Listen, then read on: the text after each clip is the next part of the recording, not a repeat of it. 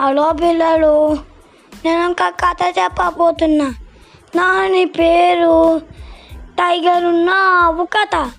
అయితే ఒకసారి టైగర్కి ఆకలేసింది. అప్పుడు అది వెత్తుంగా అక్కడక ఆవు కనిపించింది. ఏ ఆవు నేను నిన్ను తినేస్తా అంది.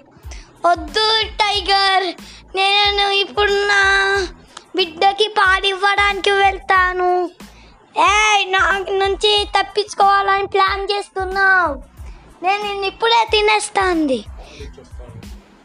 ఇప్పుడే లాగిన్ చేస్తాను అంది. నేను ఇప్పుడే వెయిట్ చేస్తూ ఉంటా. పాలు ఇచ్చేసి వచ్చినాక నేను నిన్ను తినేస్తాను అని చెప్పింది టైగర్. అప్పుడు ఆవు తన బిడ్డకి పాలిచ్చి వచ్చింది. నువ్వెంత మంచిదానివి? నిన్ను నిన్ను తినను ఇక నుంచి వెళ్ళు అని చెప్పింది టైగర్. ఇది కథ పిల్లలు.